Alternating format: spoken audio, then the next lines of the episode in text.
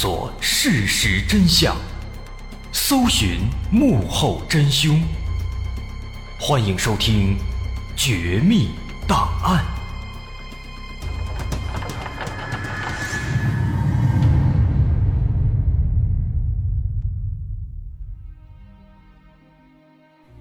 还原事实，探索真相。欢迎来到今天的《绝密档案》，我是大碗。二零一四年十月五日，贵州遵义市桐梓县已经连续下了好几天的大雨了。此时雨水泛滥，乡下的田地可都遭了殃了。这天早晨，雨水终于停了。家住在县郊区的张老太太起床之后，马上就去了自家的田地。到了之后，仔细一看，果不其然，他家的田地都成了鱼塘了。这片田地位于二幺零国道的旁边，因为公路地势比较高，因此两边的田地中产生了大量的积水。而且公路下面的排水渠涵洞比较小，经过雨水的冲刷，有不少垃圾被堵在了排水渠的涵洞里面，于是田地里的水就越积越多。张老太太见状。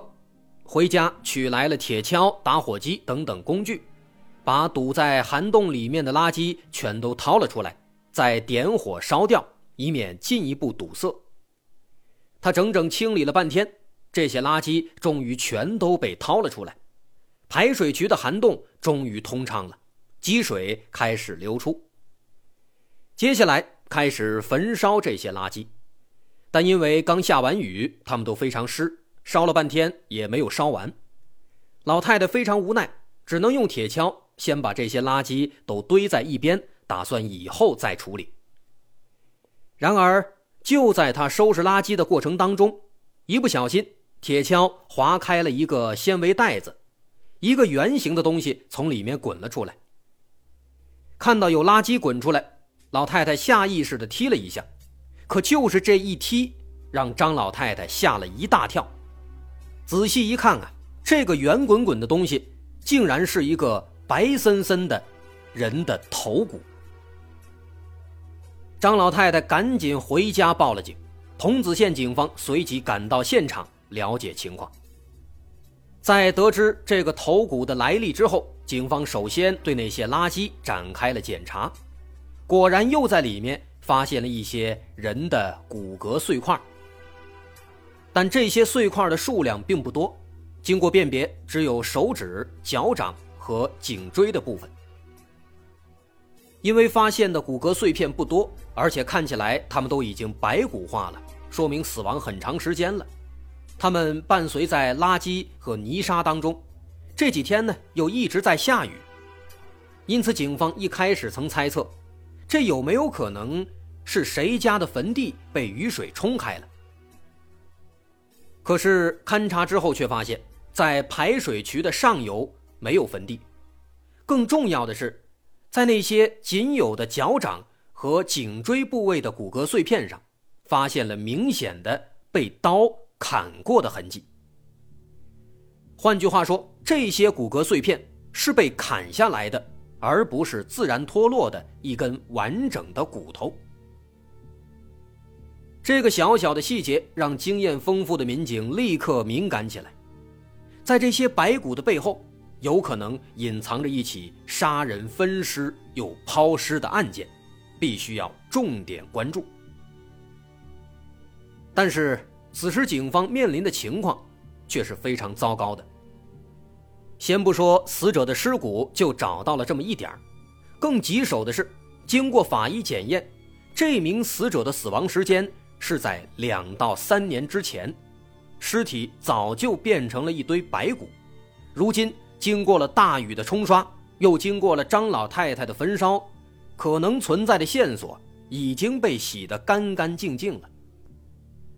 现在只能根据法医的检验，推断出死者的年龄在十八到二十八岁之间，其他的什么都不知道了。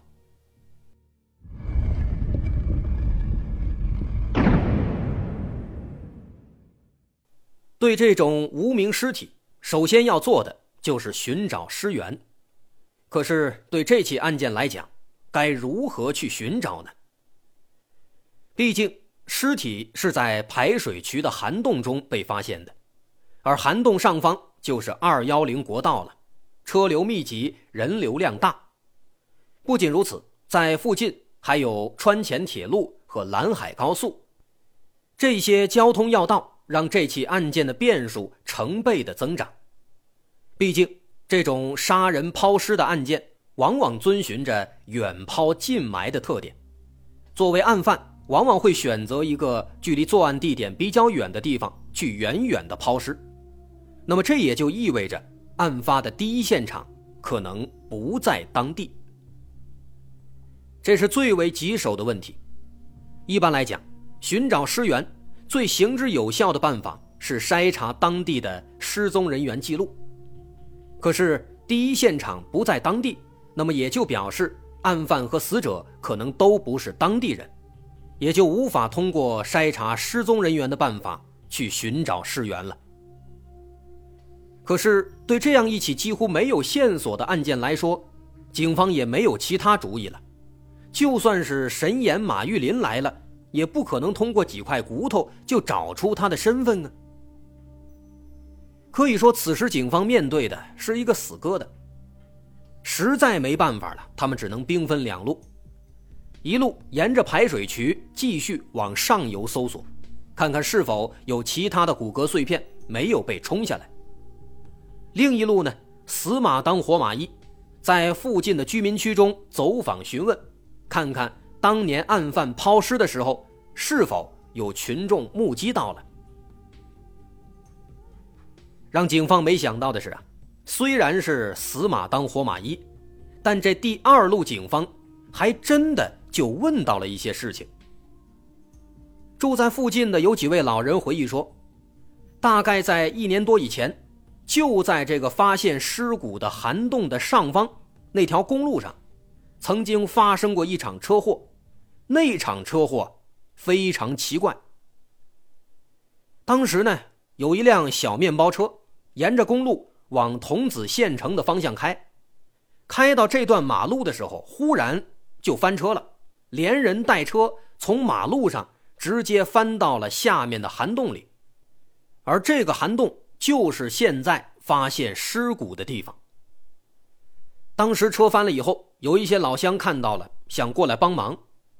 然而奇怪的是，车里的司机迅速爬了出来，一边爬一边对老乡说：“哎，不用不用不用帮忙，我没事儿。”可这个人明明已经头破血流了。但他依然坚持要自己处理。更加奇怪的是，这个人在爬出来以后，并没有第一时间把财物和证件拿出来，反倒是从车里找了一大块油布，随手把车给盖上了。这事儿就有点奇怪了，他这样的行为反倒引得围观的群众们往里看。果然，有眼尖的就看到啊，这车翻了以后呢，从车里。掉出来好多刀子，那些刀呢，并不是新的，一看就是用过的，有菜刀、水果刀等等，还有一把斧子。这司机给车盖上油布，应该就是为了掩盖这些东西。当时有人问他需不需要报警或者叫救护车，他满口拒绝，并且连连摆手，说自己已经处理好了。的确，没过一会儿。就有一辆轿车开过来，把他接走了。那辆翻倒的面包车呢？后来不知什么时候也被拖走了。因为这件事情实在是太过奇怪，给乡亲们就留下了深刻的印象。而眼下在这里又发现了一些人的尸骨碎片，这难免让人寻思：这些尸骨和当年那场车祸会不会有联系呢？毕竟当时那辆车上掉下来好多刀子之类的凶器，这实在是有些可疑呀。警方听了之后啊，也认为这件事有些蹊跷。一具尸体在这里被发现，那根据远抛近埋的规律，凶手会到远处去抛尸，那么他就需要车辆之类的工具来运送尸体。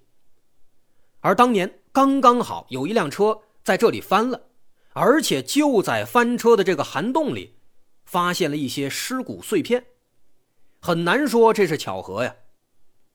警方猜测，也许当时那个司机就是案犯，他开车出来就是为了抛尸，但是因为紧张，他开到这里之后不小心翻了，于是趁机就把尸体给扔在了涵洞里，而那些车上掉出来的刀子、斧子之类的，可能就是作案。和分尸用的工具，这也符合尸体被分尸的情况。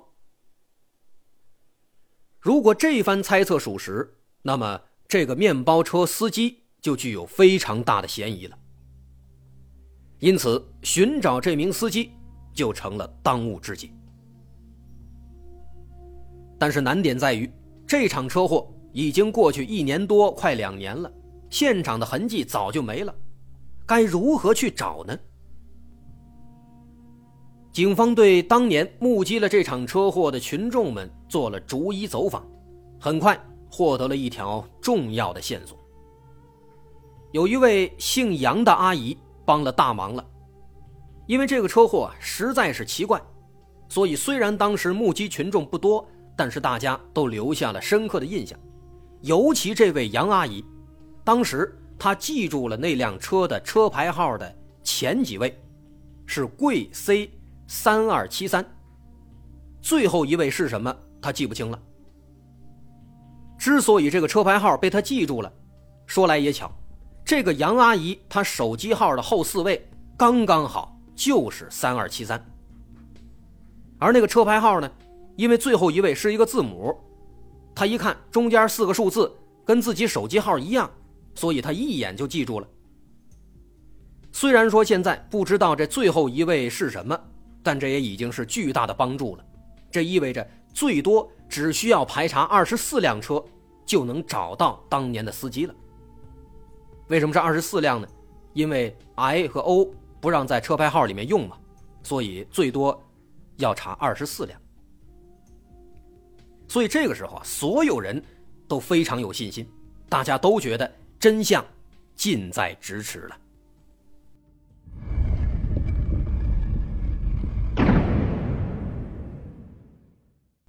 通过杨阿姨提供的信息，警方总共查出了五辆车，而这五辆车当中只有三辆是面包车。那下一步就好办了，警方找到这三辆车的车主，一番调查发现，其中有一辆车是今年刚刚上的新车牌，车祸的时候人家还没有呢，所以说这个排除。另外呢，还有一辆。去年之前，人家不在遵义市，在河北打工呢。这车呢也不在当地，有非常多的人可以作证，所以说发生车祸的也不可能是他。那就只剩下最后一辆车了，这个车主是一个叫杨东的小伙子。警方联系到杨东之后啊，他非常大方的承认说，去年确实发生车祸了，因为那场车祸，自己的车几乎不能要了。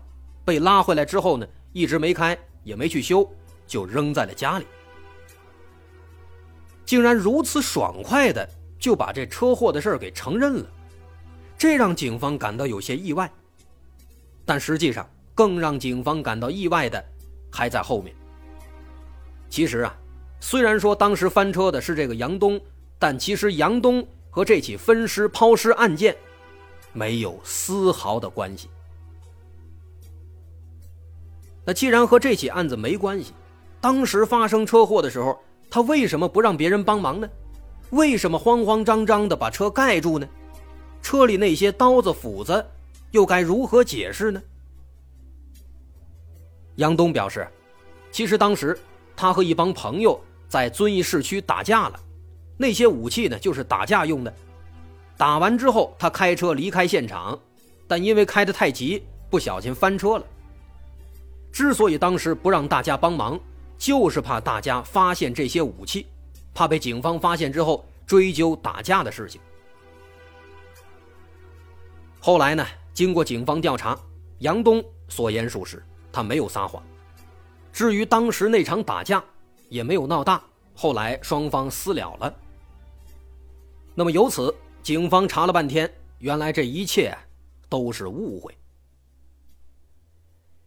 随着杨东的线索被查清，警方这边也失去了调查方向，他们只能再次回到现场，看看有没有其他线索。